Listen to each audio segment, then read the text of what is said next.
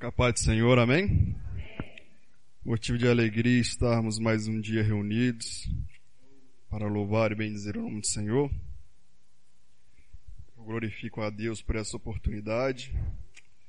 E eu convido os irmãos a abrir a Bíblia em Atos, capítulo 9. Atos, capítulo 9.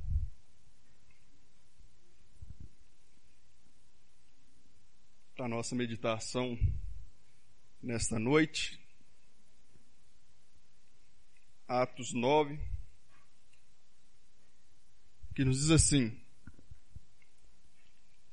Enquanto isso, Saulo ainda respirava ameaças de morte contra os discípulos do Senhor. Dirigindo-se ao sumo sacerdote, pediu-lhe cartas para a sinagoga de Damasco, de maneira que, caso encontrasse ali homens ou mulheres que pertencessem ao caminho, pudesse levá-los presos para Jerusalém. Em sua viagem, quando se aproximava de Damasco, de repente brilhou ao seu redor uma luz vinda do céu. Ele caiu por terra e ouvindo uma voz que lhe dizia, Saulo, Saulo, por que você me persegue? Saulo perguntou, quem és tu, Senhor? Ele respondeu, eu sou Jesus a quem você persegue. Levante-se, entre na cidade, alguém lhe dirá o que você deve fazer. Os homens que viajavam com Saulo pararam emudecidos, ouviam a voz, mas não viam ninguém. Saulo levantou-se do chão e abrindo os olhos não conseguia ver nada. E os homens o levaram pela mão até Damasco. Por três dias ele esteve cego, não comeu nem bebeu. Em Damasco havia um discípulo chamado Ananias. O Senhor o chamou numa visão. Ananias, eis-me aqui, Senhor, respondeu ele. O Senhor lhe disse, vá à casa de Judas, na rua chamada direita, e pergunte por um homem de Tarso, chamado Saulo. Ele está orando. Numa visão, vi um homem chamado Ananias chegar e impor-lhe as mãos, para que voltasse a ver. Respondeu Ananias, Senhor, tenho ouvido muita coisa a respeito desse homem e de todo o mal que ele tem feito aos teus santos em Jerusalém. Ele chegou aqui com autorização dos chefes dos sacerdotes para prender todos que invocam o teu nome. Mas o Senhor diz a Ananias, vá, este homem é meu instrumento, escolhido para levar o meu nome perante os gentios e seus reis, e perante o povo de Israel. Mostrarei a ele quanto deve sofrer pelo meu nome. Então Ananias foi, entrou na casa, pôs as mãos sobre Saulo e disse, Irmão Saulo, o Senhor Jesus, que lhe apareceu no caminho por onde você vinha, enviou-me para que você volte a ver e seja cheio do Espírito Santo. Imediatamente, algo como escamas caiu dos olhos de Saulo, e ele passou a ver novamente. Levanta, Levantando-se, foi batizado, e depois de comer, recuperou as forças. Amém? Somente até aqui, feche vossos olhos, vamos fazer oração. Pai amado, graças te damos, Senhor. Te damos graça por tua bondade, te damos graça, Senhor, pelo teu poder e por tua misericórdia. Reconhecemos, Pai, que só estamos aqui hoje, meu Deus, por sua causa. Que se não for o Senhor, meu Pai, nós não teríamos levantado do nosso leito nessa manhã. Pai, em nome do teu filho amado, nosso Senhor Jesus Cristo, Senhor, venha falar aos nossos corações, meu Pai, através da tua palavra, que a tua palavra venha inundar a nossa mente, Pai, trazendo paz, edificação, consolo, meu Pai, fortificando a nossa fé, para que dessa forma possamos, meu Pai, te servir, meu Pai, de uma maneira excelente, que venha te agradar, Senhor, e transparecer aos outros que o Senhor habita em nossa vida. Meu Pai, não permita de forma alguma, Senhor, que o inimigo consiga roubar a nossa atenção, que ele consiga desviar o foco, mas que venhamos estar, meu Pai, focados em Ti, e que o Senhor venha estar, meu Pai, falando conosco para a honra e glória do Teu santo nome. Que assim seja. Amém e amém. Podeis sentar. Estamos diante de um texto que eu creio que muitas pessoas conhecem, já ouviram muitas pregações, a respeito da conversão de Saulo. Eu poderia ter lido somente alguns versículos chaves, mas preferi ler todo o texto para uma melhor compreensão. E eu quero tomar a vida de Paulo hoje para apregoar aos nossos corações a respeito, a respeito de uma mudança de visão. E é algo que creio eu que nós vamos ver que é muito interessante. Paulo, para quem não sabe, ele foi instruído aos pés de Gamaliel, ele aprendeu de Gamaliel, ele se tornou um fariseu respeitado em Jerusalém. E no contexto aqui do capítulo 9, nós precisaríamos ler o capítulo 7, o capítulo 8 em diante para entendermos o porquê ele chegou a ir a Damasco. Nós vamos ver que a partir do capítulo 7 vai detalhar que o próprio Paulo, o próprio Saulo estava ali, juntamente quando Estevão, ele foi levado perante o Sinédrio, para explicar acerca dele estar pregoando ao nome de Cristo. E Estevão ali mesmo diante do Sinédrio pedindo que ele negasse as afirmações, porque eles eram tidos como heresia, ao ponto que foi dito aqui, todos aqueles que seguiam ao caminho, ou seja, a seita do fariseu, ou o cristianismo no caso, que iria se tornar mais para frente, era considerado uma seita. Estevão ali defendendo a sua fé e apregoando o nome de Cristo, nós sabemos, de acordo com o texto, que ele foi apedrejado, ele foi morto. E Saulo estava ali naquele momento. O texto lá no Atos capítulo 7 vai dizer que aqueles que julgaram e apedrejaram Paulo depositaram as suas capas aos pés dele. E o final do capítulo 7 vai dizer, e Saulo consentiu na morte de Estevão. E após esse episódio, nós chegamos no capítulo 7, que ele chega até os fariseus e pede cartas para que ele pudesse ir até Damasco, para ir passar nas sinagogas e se por um, algum acaso encontrasse alguns que proclamavam a Cristo, que dissessem que servissem a Cristo, ele trazesse eles presos para Jerusalém para serem julgados pelo Sinédrio e pelos fariseus. Então, no meio dessa caminhada acontece algo inusitado.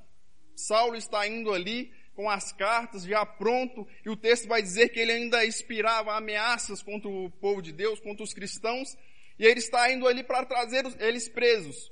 Só que no meio da caminhada, o Senhor aparece para, para Saulo e questiona ele, Saulo, Saulo, por que me persegues? E a Bíblia vai relatar no texto que nós acabamos de ler que quando isso acontece, ele cai prostrado e por causa da luz que estava ali, por causa da presença do próprio Cristo, ele pergunta: Quem és tu, Senhor? E o próprio Cristo vai dizer: Eu sou Jesus, aquele a quem tu persegues. E logicamente dizendo que o texto ele não perseguia o próprio Cristo, porque Cristo já tinha morrido, ressuscitado, já tinha ido voltado para o céu. Mas quando Cristo faz essa afirmação, ele está dizendo: você persegue aqueles que me servem. E perseguir a igreja, nós sabemos que é perseguir o próprio Cristo. Quando você persegue a igreja de Cristo, você está perseguindo ele. Então Cristo vai exclamar isso, Paulo, Paulo, por que você me persegue? E ele vai dizer, quem és tu, Senhor? E ele revela. E automaticamente o texto vai dizer que quando Paulo ele se levanta, ele abre os olhos, ele não enxerga mais nada. Ele está cego. E os que estavam ao seu lado estavam ali não entendendo muita coisa, porque apesar de ter ouvido uma voz, eles não viram a luz, não compreenderam nada e levaram Paulo até Damasco. E é desse ponto aqui que eu quero partir dessa mensagem, para mostrar para vocês, porque muitos se ouvem falar que Deus mudou a vida de Paulo, que Deus mudou o nome de Paulo, vão dizer que era Saulo para Paulo, mas na verdade isso é somente uma variante do nome dele, que saiu do hebraico para o grego porque Saulo é em hebraico e Paulo é em grego, então não foi uma mudança de nome. Ele somente adotou o seu nome de uma forma gentílica para pregar aos gentios. E nós vamos ver que o Senhor, ele não mudou a vida de Paulo, ele simplesmente mudou a visão de Paulo. Porque Paulo, se você for olhar, ele era sim uma pessoa que temia a Deus, só que ele não conheceu Deus a qual ele temia. Se nós vamos olhar, Paulo ele tinha um zelo para com a sua religião. Tanto que ele consentiu, ele falou, não, se isso é uma seita, nós vamos combater. E eu quero carta para sair por toda Damasco e trazer todos os presos até Jerusalém. Então nós vemos que ele tinha sim força, ele tinha foco e ele tinha uma direção. E ele estava disposto até, no texto aqui, concedendo a morte em prol daquilo que ele servia, daquilo que ele acreditava, em prol da fé que ele servia. O que Deus fez não foi mudar Paulo, mas foi mudar a ótica de Paulo, a ótica que ele via as coisas. Isso é importante nós analisarmos nos nossos dias, porque existem pessoas que estão brigando demais por coisas erradas, que estão discutindo demais por motivos errados, que estão batendo o pé e fazendo força demais por motivos errados. Não que elas sejam ruins, sejam pessoas más, não. Simplesmente os olhos delas ainda não foram abertos. E é isso que aconteceu com Paulo. Paulo vai dizer que ele era fariseu, sim, fariseu, ele vai dizer que de, de acordo com a lei, ele era irrepreensível, não tinha o que falar dele. Então era um cara erudito. Só que a diferença, e ele também vai salientar isso, que antes ele seguia um trajeto que era ditado por homens. Ele era levado de, de acordo com aquilo que os fariseus instituíram, de acordo com aquilo que a religiosidade instituiu. Por isso ele tinha tanta raiva, ao ponto de consentir na morte de inocentes. Porque o zelo dele era tanto, mas o zelo de uma forma errada. E há de se dizer que até para você fazer uma boa vontade, você tem que ter sabedoria. Porque senão se torna um caos. Nós vemos que Paulo, ele pega essas cartas, ele vai para Damasco, no meio do caminho ele tem um encontro com Cristo. E a partir daquele momento ele fica cego. E o texto que nós lemos vai dizer que ele passou três dias em jejum e em oração. E Deus já tinha mostrado ele em visão, embora ele não enxergava com os olhos físicos, aos olhos espirituais o Senhor tinha mostrado para ele, queria enviar uma pessoa, queria orar para ele, iria voltar a ver. Então Paulo já estava aguardando esse irmão por nome de Ananias. E quando Ananias chega lá e impõe as mãos sobre ele, ele volta a enxergar. E ele ainda é o mesmo Saulo, só que agora com uma visão diferente. E é sobre isso que eu quero, que eu quero pregar nessa noite. Sobre ter uma visão com os olhos de Cristo. Nós precisamos enxergar as coisas com os olhos de Cristo. Porque quando nós enxergamos as coisas com os olhos humanos, nós temos a tendência de julgar mais. Nós temos a tendência de ser mais preconceituosos. Nós temos a tendência de machucar mais as pessoas. Porque os olhos de Cristo não faz isso. E Paulo mesmo vai dizer que nós temos que ter uma mente de Cristo, nós temos que ter um olhar de Cristo, que nós não podemos mais andar segundo os nossos conceitos antes de conhecer a Cristo, mas nós temos que todo aquele que está em Cristo, nova criatura é. As coisas, as coisas velhas se passaram e tudo se fez novo. E foi isso que aconteceu na vida de Paulo. Ele manteve o mesmo zelo para pregar o Evangelho, ao ponto que ele vai dizer: Eu trago no meu corpo as marcas do Evangelho. Ele teve o mesmo zelo de, da mesma forma que ele saiu de Jerusalém para ir até Damasco e para poder prender os crentes. E não era uma viagem pequena, era 240 quilômetros aproximadamente. Ele teve o mesmo zelo para com Cristo, ao ponto que ele fez três viagens missionárias, implantando igrejas nos lugares e pregando a Cristo. Então nós vemos que o Paulo se tornou, ficou o mesmo, com o mesmo zelo, a mesma dedicação, mas ele mudou a visão. Ele somente mudou a visão.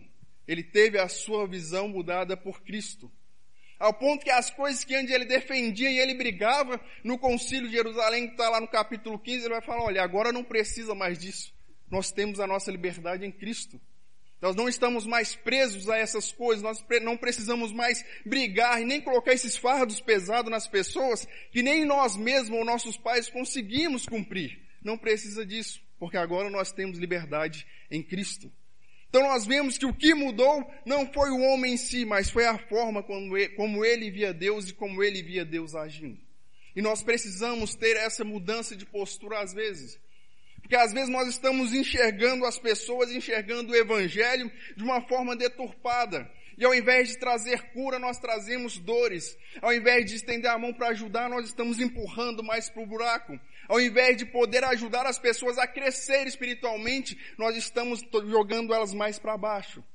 Mas isso não porque às vezes nós estamos sendo más, não, mas porque nós aprendemos de uma forma errada e precisamos ter os nossos olhos abertos. Quando você tem o um olho aberto, quando Cristo abre os seus olhos, o texto vai dizer que quando acontece como que escamas caem dos seus olhos, você começa a ver as coisas, não só de uma forma material, mas de uma forma espiritual, Aí você começa a ver Deus agindo nas pequenas coisas. Aí você começa a ter empatia para com o próximo.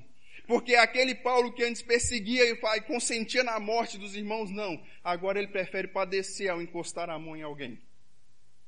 Aquele Paulo que antes respirava, como o texto vai dizer aqui, ameaças contra o povo de Deus, agora não, agora ele está apaziguando a igreja lá de Corinto, dizendo, não prestei dissensão, porque Cristo é um só, vocês têm que andar unido. Esse mesmo Paulo aqui que vai trazer ameaças contra a igreja, o Senhor, quando ele tem os seus olhos mudado a sua visão, ele vai chegar e dizer para a igreja de Éfeso que ele se sente grato ao ver o amor que eles têm um pelos outros e que isso tinha que ser preservado. Então nós vemos que às vezes tudo que nós precisamos é mudar a ótica, mudar o, a, o modo como nós vemos as coisas. Existem pessoas hoje magoadas porque ah, eu não quero mais igreja, não quero porque a igreja só me entristeceu, só me fez sofrer, mas elas têm que entender. Porque às vezes a ótica daquela pessoa que a magoou, ela aprendeu aquilo de homens, não foi de Deus. E nós vamos ver aqui que Paulo ele faz questão de salientar isso em todas as suas cartas. Ele vai dizer: "Eu sou apóstolo, não por mim mesmo ou por homens, mas pela vontade de Deus." Ele vai dizer: aquilo que eu ensino para vocês eu não aprendi de homens, porque o que ele aprendeu de homens foi sair de cidades para trazer as pessoas para serem julgadas. O que ele aprendeu de homens foi ver alguém sendo crucificado, alguém sendo espancado, alguém sendo apedrejado e não fazer nada e deixar essa pessoa morrer. Isso foi o que ele aprendeu com os fariseus. Mas o que ele aprendeu por Cristo, com Cristo foi dizer: eu quero sim estar com Cristo, mas por amor aos meus irmãos, eu prefiro padecer aqui na carne para que eles cheguem à salvação. Então nós vemos que essa ótica que Paulo teve nessa mudança com Cristo foi uma mudança de visão. Ele era zeloso para com a lei, sim, mas ele viu que o fim da lei era levar as pessoas para Cristo. Que o fim da lei era trazer salvação a todo aquele que crê. Que o fim da lei era tirar os homens da escravidão, da escravidão do pecado. E por isso que ele vai dizer que existe sim em nós uma briga ferrenha que nós, entre o corpo e entre o espírito. Que o nosso espírito anseia pelas coisas de Deus, mas a nossa carne, ela quer as coisas desse mundo e o pecado. E é por isso que ele entende, eu não posso julgar o meu próximo, porque eu mesmo sou o pior dos pecadores. Porque eu sei o que eu fiz. Tanto que eu tenho um espinho na carne que eu orei por três vezes para que o Senhor me aliviasse. Ele disse, que a sua graça me basta e que o seu poder se aperfeiçoa na minha fraqueza. Então, a partir do momento que nós temos essa visão transformada, nós entendemos que o Evangelho não é somente isso que está sendo falado ou incubado em algumas denominações. Não, ele vai além. Ele vai além. Ele faz com que, mesmo sem conhecer alguém ou conhecer essa pessoa, eu consigo ter empatia e orar por ela. Isso é interessante, que no início aqui foi levantado um clamor em, em favor de algumas vidas que muitos aqui não conhecem. Mas nós oramos. Porque se eles têm necessidade, nós sabemos que a nossa oração tem efeito. Então isso é ter a ótica mudada. Jesus, quando ele fala aquela parábola do bom samaritano, ele quer mostrar justamente isso. E isso mostra que vai além, que rompe as barreiras. O evangelho é um evangelho que rompe todas as barreiras, seja culturais, seja preconceituosas, sejam raciais. O evangelho tem esse poder de quebrar tudo e unir todos. Porque o evangelho vai dizer que todos são iguais perante Cristo. Que todos são iguais diante de Deus. E a partir do momento que nós temos essa visão, as coisas começam a fluir. Porque veja, Paulo ele era fariseu. Ele estudou aos pés de Gamaliel. Ele era respeitado. Mas ele ainda não conhecia a Deus verdadeiramente. Por mais que ele lia sim os escritos de Moisés, a Torá, outros livros lia, mas ele não conhecia a Deus. Foi necessário que o Senhor se apresentasse a ele e abrisse os olhos para que ele começasse a enxergar o que verdadeiramente é servir a Deus. E existem pessoas no nosso meio que necessitam disso, de um encontro com Deus, que necessitam realmente disso, de ser parados e ter a sua ótica mudada. Porque tem gente que tem sim um ministério, tem uma vocação, tem um chamado, mas ele ainda não sabe exercer. Porque ele não está sensível para ouvir a voz de Deus. Ele não está sensível para entender o que Deus quer dele.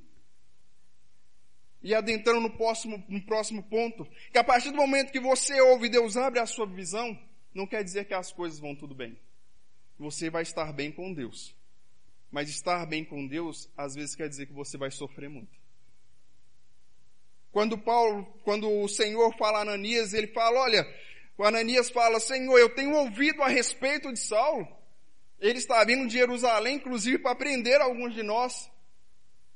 E o Senhor vai dizer a Ananias, olha, vai e ora, porque ele é um vaso separado, preparado por mim, para levar o evangelho aos gentios, aos seus reis e a Jerusalém. E ele verá o quanto ele vai padecer por causa do meu nome. Então nós vemos que mesmo quando Deus prepara uma pessoa, Ele capacita uma pessoa, isso não quer dizer que você não vá sofrer. Porque hoje o evangelho que é pregado, ele é como se trazendo na, na tipologia, né, que o Egito é o mundo e os cristãos estão na terra de Gozém, que as pragas vão acontecer só lá no Egito. Mas aqui em Gozém todo mundo está tranquilo. Não. Os crentes também vão sofrer. Os crentes também vão padecer. Os crentes vão passar afronta, vão passar vergonha. Sim, vão. Vão ser humilhados. Vão ser perseguidos. Mas a, a intenção é aqui o que Paulo vai dizer, que ele prefere mil vezes sofrer na carne, padecer na carne, para estar com Cristo.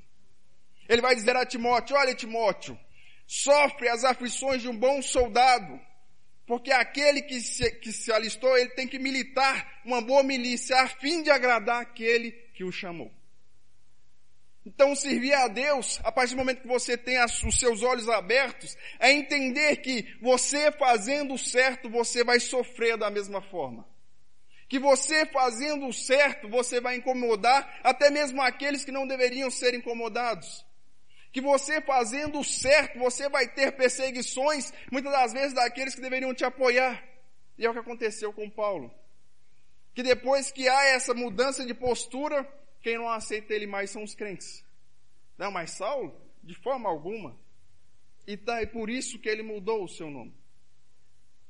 E vai ter um momento que quando você começar a entender quando Deus começar a abrir os seus olhos para você ver o que é o verdadeiro evangelho, para que você comece a ter mais intimidade com Deus, haverá uma repulsa às vezes. Porque você vai começar a ver, olha, isso eu aprendi de Deus. E tem coisas que os homens falam que não bate com o que está aqui.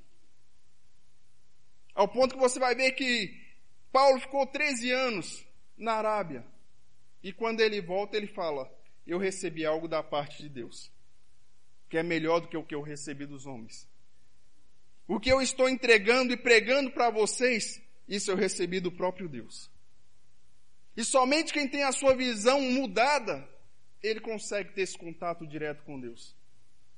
Porque ele assume os riscos, ele assume as consequências. Ele sabe, eu vou padecer, mas vou padecer fazendo a vontade de Deus. Eu vou sofrer afronta, mas eu vou sofrer fazendo a vontade de Deus. Ao ponto que ele vai dizer aos Gálatas: Por acaso eu estou aqui para agradar aos homens ou a Deus? Porque se eu for agradar aos homens, eu já não sou servo de Cristo. Então nós temos que ver que com essa mudança de postura não quer dizer que as coisas vão melhorar, não. Mas quer dizer que elas melhorando ou não, você estará com Deus e Ele estará com você. Ela quer dizer que não interessa se você vai ser aplaudido ou se você vai ser vaiado, se você vai ser enaltecido ou se vão falar mal de você. Você vai estar tranquilo porque você vai estar fazendo a vontade de Deus. A partir do momento que você tem esse pensamento, essa consciência, que Deus abre a sua visão, você começa a ver que, mesmo estando dentro da congregação, mesmo aqueles que estão na, em sua volta, e aqui o texto é bem claro, Deus vai mostrar algo para você que eles não vão ver. Paulo viu a luz no caminho de Damasco, mas quem estava com ele não viu. Paulo entendeu a voz que falou com ele no caminho de Damasco, mas quem estava com ele não entendeu. E eles acharam que Paulo estava louco. Então nós temos que entender que Deus fala na particularidade com alguns que não fala com outros. Que Deus trata com alguns de uma forma que não trata com outros. Tanto que o ministério de Paulo é diferenciado, tanto que ele vai dizer, eu sou um apóstolo, mas eu sou daqueles abortivos, aqueles fora de tempo. Que ele teve que defender o seu apostolado sim, porque quem me chamou foi Cristo, eu estive com ele. Não em carne como vocês, mas ele ressurreto, ele veio até mim. E me pregou esse evangelho que eu prego. Então nós temos que entender que a vida de um crente que ele começa a abrir os olhos e ver o que Deus quer, ele começa a entender que o que Deus quer vai praticamente em contra do que a maioria quer. Porque o evangelho ele é uma loucura. O evangelho, por mais que muitos dizem, ele tem no seu ponto em si radicalidade, porque ele não aceita variação. Ele não aceita ser mudado. A vontade de Deus não aceita ser mudada. Deus não aceita crentes que querem servir Ele meia boca, que querem agradar Ele e agradar terceiros. Não. É por isso que Paulo sofreu tanto. Porque com o mesmo entusiasmo que ele servia ao Sinédrio, o mesmo entusiasmo que ele pegou as cartas para prender os crentes, ele teve o mesmo entusiasmo e um pouco mais para levar o Evangelho de Cristo. E é por isso que ele sofreu tanto. Então, quando você tem os seus olhos abertos, você faz parte do ministério de louvor, você não vai colocar um, louvor no set list porque ele é bonito e todo mundo está cantando. Não, você vai colocar o que é da vontade de Deus, o que Deus quer falar com a igreja. Se você é um ministro e você está pregando, você não vai pregar aquilo que está na moda e todo mundo está pregando. Você vai pregar aquilo que Deus quer falar com a igreja, porque você tem os olhos abertos e você vai fazer a vontade dele. Não será necessário você passar uma tarde no YouTube e copiar uma mensagem e vir aqui pregar, não. Porque você vai ter a capacidade de olhar e falar o que eu estou pregando ou recebi do Senhor. E esse é o diferencial.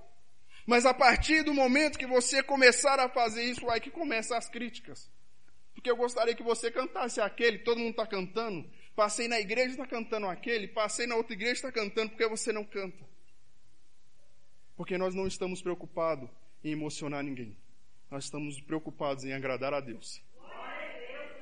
Porque você não prega esta mensagem? Agora está lindo a mensagem com um fundo aqui que fala na nossa alma, que nos faz chorar. Se você quer chorar, enfia o dedo no olho. Porque a nossa mensagem aqui é para trazer vocês para uma reflexão, para uma melhora, para uma mudança de vida. Para trazer vocês para mais perto de Deus. O nosso evangelho não é para agradar aos homens, mas é para agradar a Deus, para que nós venhamos ser servo de Cristo. E Paulo assumiu essa postura quanto ele deveria sofrer pelo evangelho de Cristo. Eu acho isso interessante. Porque o Senhor fala isso com Ananias e fala, ele vai pregar os gentios, ele vai pregar os reis dos gentios, ele vai pregar para o, em Jerusalém, aos crentes de Jerusalém, aos judeus, e só depois disso que vindaria o ministério dele.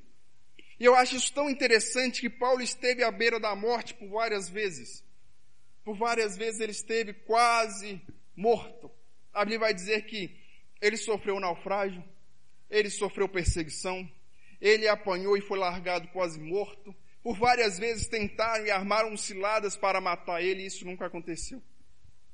Porque o Senhor guardava quando ele estava na prisão e ele já estava pensando, é, vai ser o meu fim, o Senhor aparece a ele e fala, olha, não temas, porque assim como você foi minha testemunha em Jerusalém, você será também em Roma. Não chegou a sua hora.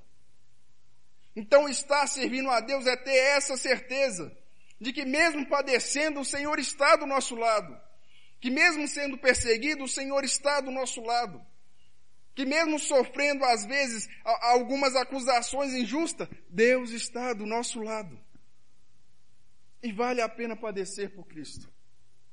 E quando você começa a padecer por Ele e viver isso, aí é que começam as coisas mais lindas.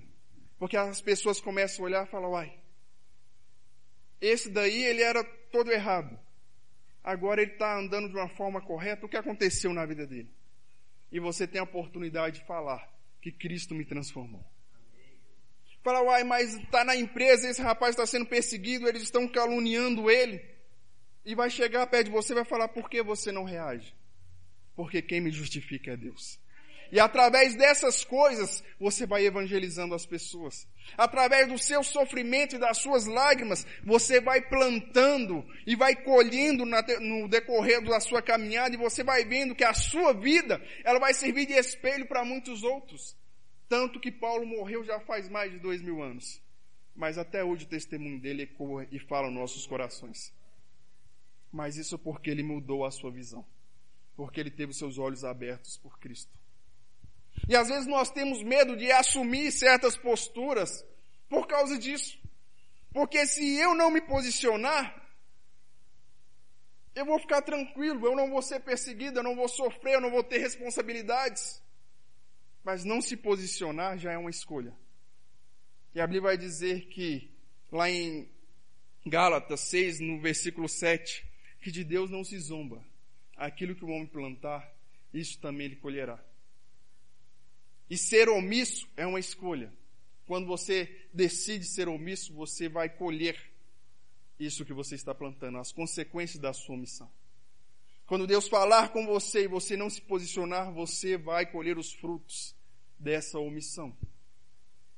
Quando Deus te levantar para o um ministério e você não assumir com medo de tomar pedradas, você vai receber os frutos dessa omissão. Porque nós temos medo de nos posicionar, porque, ah, Deus vai estar difícil. Esquece que o Deus que te chamou não tem nada impossível para ele. Que até hoje ele não achou uma luta que ele não pudesse travar e ganhar. Que não há nada impossível para ele. É fácil? Não é. Nós vemos isso na vida de Paulo. Naufrágio, açoites, cadeias, prisão. Mas açoites, ser chamado de louco, de paroleiro, falar que não é crente. Mas ele estava ali. Porque com os olhos dele que foi aberto, ele via a vontade de Deus. Ele sabia o que era a vontade de Deus. E não importa o que os outros diziam, ele sabia que ele estava no centro da vontade de Deus. E hoje nós precisamos disso, de ter os nossos olhos abertos. Porque nós achamos, muitas das vezes, que nós nos posicionamos e achamos que a coisa está bem da, da forma que está indo. Ah, o Brasil é um país cristão. Mas a que preço? Como estão surgindo os cristãos desse nosso século 21? Como estão sendo os crentes de hoje? O que está sendo falado, o que está sendo pregado, o que está sendo cantado? Como nós estamos formando os crentes de hoje? Como nós estamos educando nossos filhos hoje? Como estamos transmitindo o evangelho para eles hoje? É visão. Nós vemos as coisas dando errado, mas não conseguimos ver o que está levando elas a dar errado. Nós estamos falando, hoje a juventude está perdida, mas o que está levando a juventude a se perder? Quais têm sido os conceitos que têm feito isso? Nós ouvimos muito falar hoje, ah, o Senhor não, não, não faz as mesmas coisas dentro das congregações, o Senhor não fala mais da mesma forma, o Senhor não levanta um aqui e o outro interpreta lá.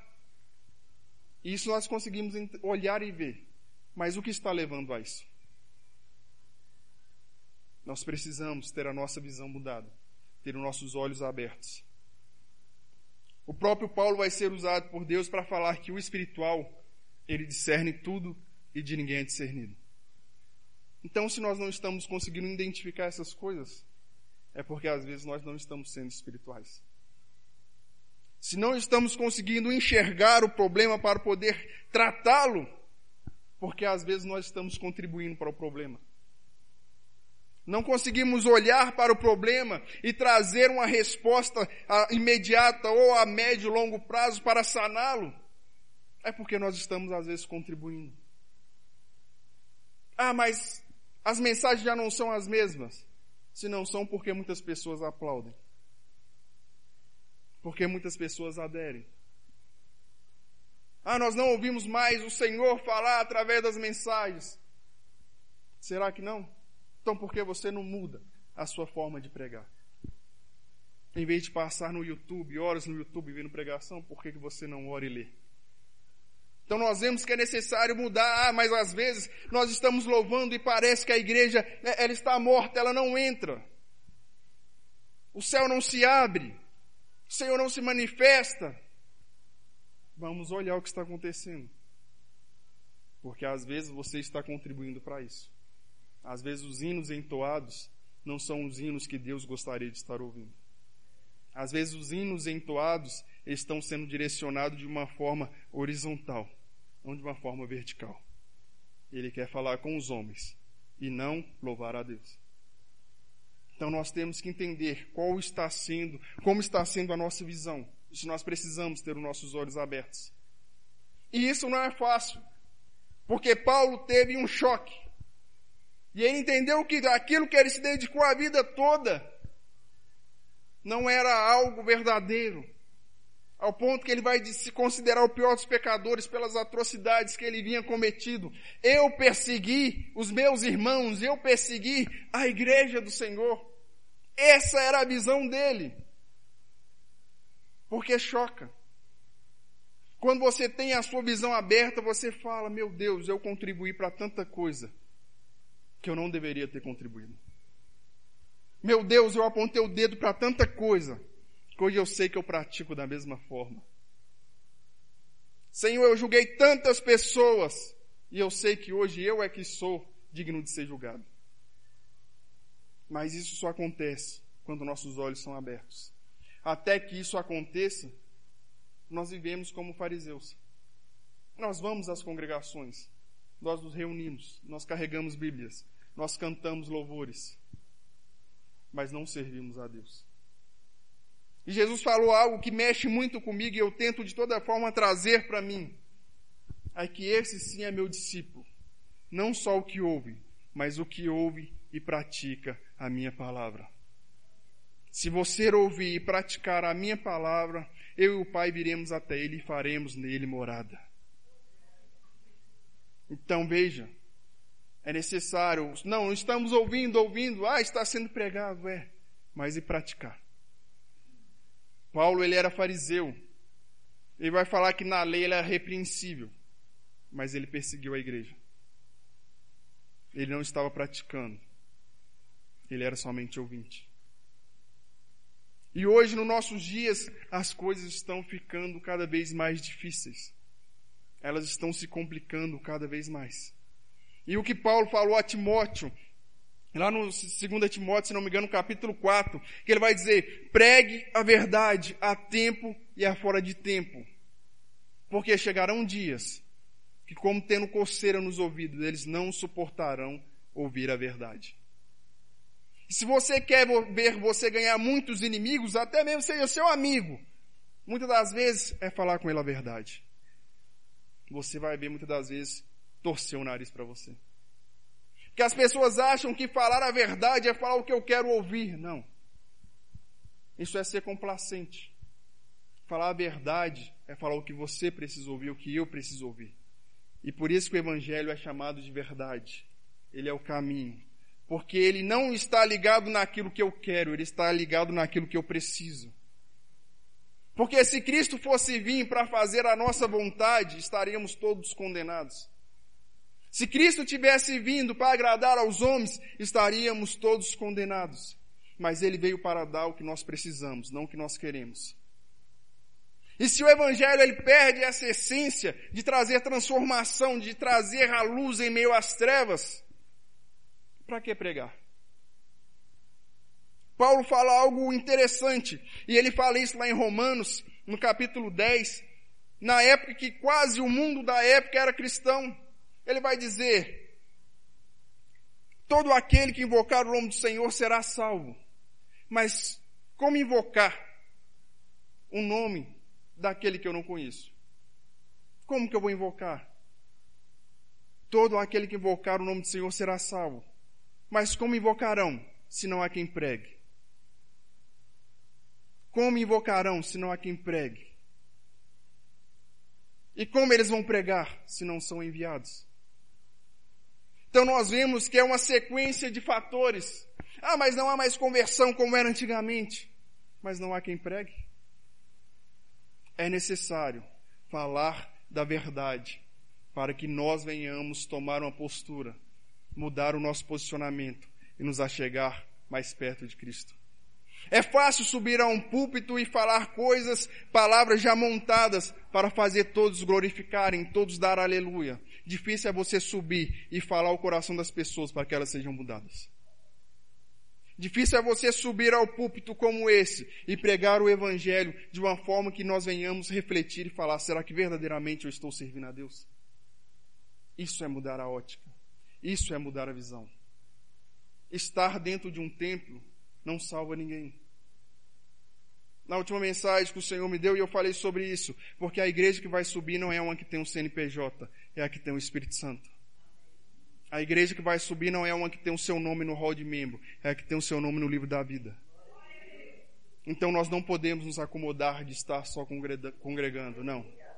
Congregar não salva ninguém. O que salva é ouvir e cumprir essa palavra, praticar. Então nós temos que olhar para dentro de nós mesmos e nos examinar. Como eu estou diante de Deus? Paulo teve a consciência que por mais que ele sabia, ele vai dizer, tudo aquilo que eu sei, tudo aquilo que eu aprendi, tudo aquilo de fariseu que eu tinha, eu fiz como esterco para agradar a Cristo. Para ganhar almas para Cristo, para fazer a vontade de Cristo. Então é necessário nós fazer essa autoanálise. Ah, hoje eu tenho um bom emprego, hoje eu tenho muitas coisas para fazer, eu me dedico a muitas coisas. Será que vale muito a pena tudo isso ou Cristo? Será que eu não estou trocando, trocando, trocando Cristo por essas coisas? Será que eu não estou trocando Cristo pelos meus programas de TV, meus seriados?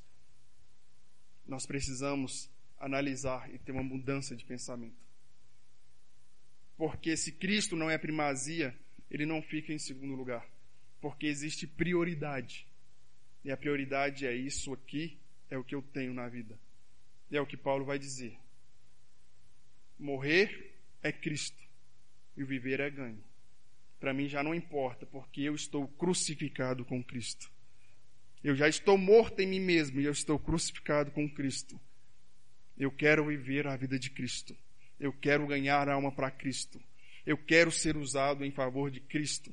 Ao ponto que seria muito bom eu ir embora partir e estar com Ele na glória. Mas como eu sei que tem muitos dos meus irmãos, eu prefiro padecer aqui para que muitos sejam salvos. Essa é a visão de um homem que teve os seus olhos abertos por Deus. E se nós tivermos a nossa visão aberta por Deus, nós vamos reavaliar, reavaliar o nosso modo de viver, reavaliar o nosso modo de pensar, reavaliar o nosso modo de pregar, reavaliar o nosso modo de cantar. Porque cantar uma música só porque todos cantam é fácil. Difícil é cantar uma música que exalta a Deus. Cantar uma música que faz todo mundo sair do chão e pular é fácil. Difícil é entoar hinos que louvam a Deus porque eles não são aprovados, porque ele não vem de encontro à minha necessidade. Mas nós temos que entender que o evangelho, ele é cristocêntrico. É Cristo no centro. Não antropocêntrico, não somos nós o centro, mas Cristo é o centro. E a nossa vontade tem que ser agradar a Deus. Se nós tivermos qualquer outro pensamento a não ser agradar a Deus, estamos equivocados no, no tocante a servir a Deus. Nós precisamos servir a Deus com maturidade. Nós precisamos servir a Deus com entendimento.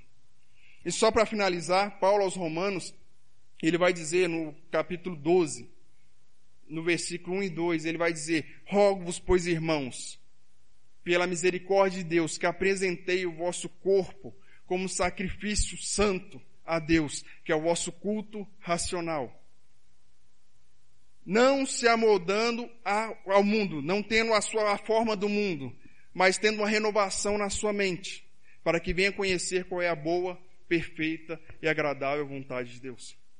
Paulo aqui ele está dizendo, nós precisamos de uma renovação. Nós precisamos apresentar o nosso ser como um sacrifício a Deus. Nós precisamos apresentar a nossa vida como um sacrifício a Deus, e um sacrifício agradável e racional. Porque nós fazemos muitas coisas na irracionalidade. Nós fazemos muitas coisas por emoção. Mas nós temos que apresentar o nosso corpo a Deus de uma forma que venha agradar, para que dessa forma, tendo a renovação na nossa mente, nós venhamos conhecer qual é a boa, perfeita e agradável vontade de Deus. Você só vai conhecer a boa, perfeita e agradável vontade de Deus a partir do momento que você tiver a mente transformada. E você puder dizer igual Paulo, já não vivo mais eu, mas Cristo vive em mim. Porque mente, a mente de Paulo já não era mais uma mente terrena, mas era uma mente celestial. Que desejava coisas maiores, que alçava coisas maiores. Aquilo que ele vai dizer, que aquilo que o homem não viu, que os olhos não viram, que o ouvido não ouviu, é aquilo que Deus tem preparado para o homem. E a partir do momento que você tem esse entendimento, você nota que não importa o que te é oferecido, que Deus ele é melhor. Não importa o que eles vão te oferecer, Deus é melhor.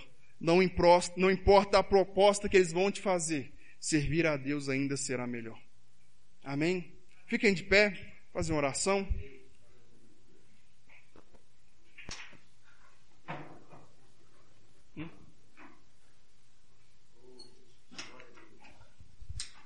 Feche vossos olhos.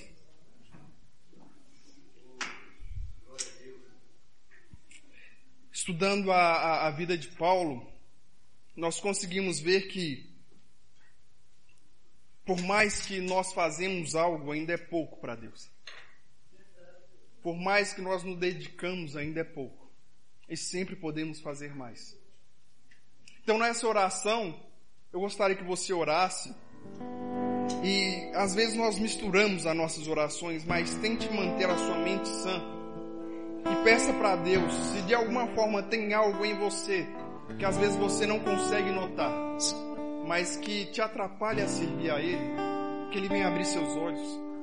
Se tem algo que te embarace, que não deixa você prosseguir, seja no ministério, seja na vida, que Ele venha te mostrar, que Ele venha abrir seus olhos. Que se há algo na sua vida que tem sido um empecilho para que o Senhor venha ter intimidade com você, que Ele venha abrir os seus olhos para ver. Porque Paulo ele tinha muita vontade, mas essa vontade cegou ao ponto que ele não viu o mal que ele estava fazendo. Mas o Senhor abriu os olhos dele para que ele pudesse ver quem realmente era Deus e o que Deus podia fazer. Então feche os seus olhos nesse momento comigo e ore, pedindo para Deus abrir a sua mente, para colocar na sua mente aquilo que precisa ser mudado, aquilo que precisa ser transformado, para que a sua vida venha a ser um canal de bênção para as pessoas que estão no seu redor. Que a partir do momento que a sua visão mudar, que você começar a servir a Deus de uma forma melhor, a sua família vai notar a diferença. Familiares serão alcançados para Cristo através da sua vida. No seu trabalho, as coisas irão mudar através da sua vida. No seu ministério, seja na equipe de louvor, seja na congregação, as coisas irão fluir, irão dar certo, as engrenagens irão girar através da sua mudança de postura. Então ore agora o que você precisa mudar. Fala com o Senhor, Senhor. Às vezes eu não consigo ver, mas o Senhor sabe o que eu preciso mudar, o que eu preciso deixar, o que eu preciso abrir mão ou o que eu preciso abraçar. Me mostre para que eu possa melhor te servir, para que eu possa te agradar, Senhor, para que o Senhor possa olhar daí de cima e dizer: Esse é meu servo e nele eu me comprazo. Fale com o Senhor nessa noite porque Ele te entende. Às vezes, se você falar para um irmão, se você falar para uma pessoa, ele não vai te entender. Mas eu te garanto, fale com Deus que Deus te entende. Deus sabe da sua labuta, Deus sabe das suas dores. E Ele vai te entender. Amém? Feche seus olhos. Pai amado, no nome do Teu Filho, nosso Senhor Jesus Cristo, meu Deus. Pai, a Tua palavra foi ministrada, Senhor. A Tua palavra foi entregue, Pai. E eu sei, Senhor, que ela não volta vazia. Antes ela cumpre, meu Pai, o propósito para qual foi enviado. Nós nos reunimos hoje aqui, Pai. Não para ouvir, Senhor, palavras que massageiem nosso ego, Senhor. Não para ouvir palavras, meu Pai, que venha dizer que nós somos bons, não. Mas viemos aqui para ouvir a Tua voz, Senhor. Nós viemos aqui, meu Pai, para ouvir o Senhor falar conosco. E Deus, aqui estamos reunidos, Pai, clamando a Ti, Senhor, e pedindo, Pai, que se há algo em nós que necessita ser mudado, Pai, ajuda-nos, Senhor. Ajuda-nos a abrir mão, meu Pai, daquilo que nos afasta de Ti. Ajuda-nos a abrir mão, Senhor, daquilo, meu Pai, que tem nos embaraçado e dificultado a nossa caminhada. Ajuda-nos, Senhor, a largar aquilo, Senhor, que não tem deixado progredirmos, meu Pai, na intimidade contigo que não tem permitido que venhamos, Pai, conhecer-te verdadeiramente. Ah, Espírito Santo, o Senhor, meu Pai, através da tua palavra que discerne, meu Pai, todos os nossos pensamentos, todas as nossas atitudes, Senhor. Meu Deus, eu oro agora, Pai, ministro na vida dos meus irmãos, Pai, em nome do Senhor Jesus Cristo, uma sensibilidade, Senhor, para que eles possam, meu Pai, ouvir a tua voz, para que eles possam sentir a tua presença, para que eles possam, meu Pai, dar lugar ao teu Espírito para agir em nossas vidas. Meu Deus, em nome do nosso Senhor Jesus Cristo, meu Deus, quebra os aguilhões do inimigo, Pai. Quebra, Senhor, tudo aquilo que tem, meu Deus, de alguma forma, contaminado a mente dos teus servos. Para que o Senhor possa usá-lo, Senhor, de uma forma excelente. Meu Deus, em o nome do nosso Senhor Jesus Cristo, traga uma transformação, meu Pai, no nosso ser, e que dessa forma venhamos te agradar com os nossos pensamentos, com as nossas atitudes, meu Pai em nome do nosso Senhor Jesus Cristo, em nome do nosso Senhor Jesus Cristo, Pai, que venha haver, Senhor, um reavivamento, meu Pai, na vida de cada um, no ministério de cada um, Senhor, a fim de edificar, meu Pai, a tua igreja. Meu Pai, em nome do nosso Senhor Jesus Cristo, meu Deus, eu sei que o Senhor nos ouve, Pai. Eu sei que o Senhor está agindo e te peço, meu Pai, quebra, Senhor, todas as amarras, meu Pai tudo aquilo que o inimigo tem tentado travar, meu Pai, o ministério, a vida dessas pessoas, a vida espiritual, Senhor, o avanço na intimidade contigo, Pai, que caia por terra agora em nome do nosso Senhor Jesus Cristo.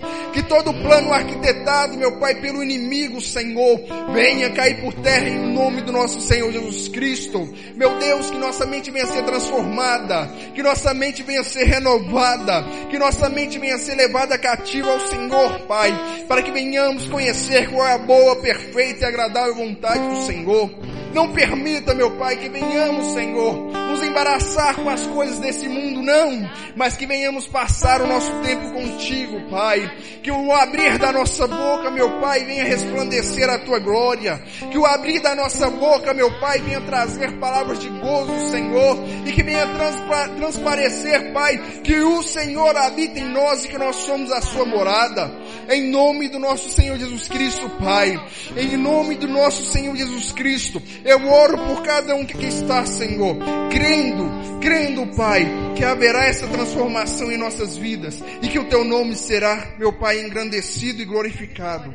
É o que nós te pedimos. Em nome do nosso Senhor Jesus Cristo. Que assim seja. Amém. E amém, Jesus. Obrigado.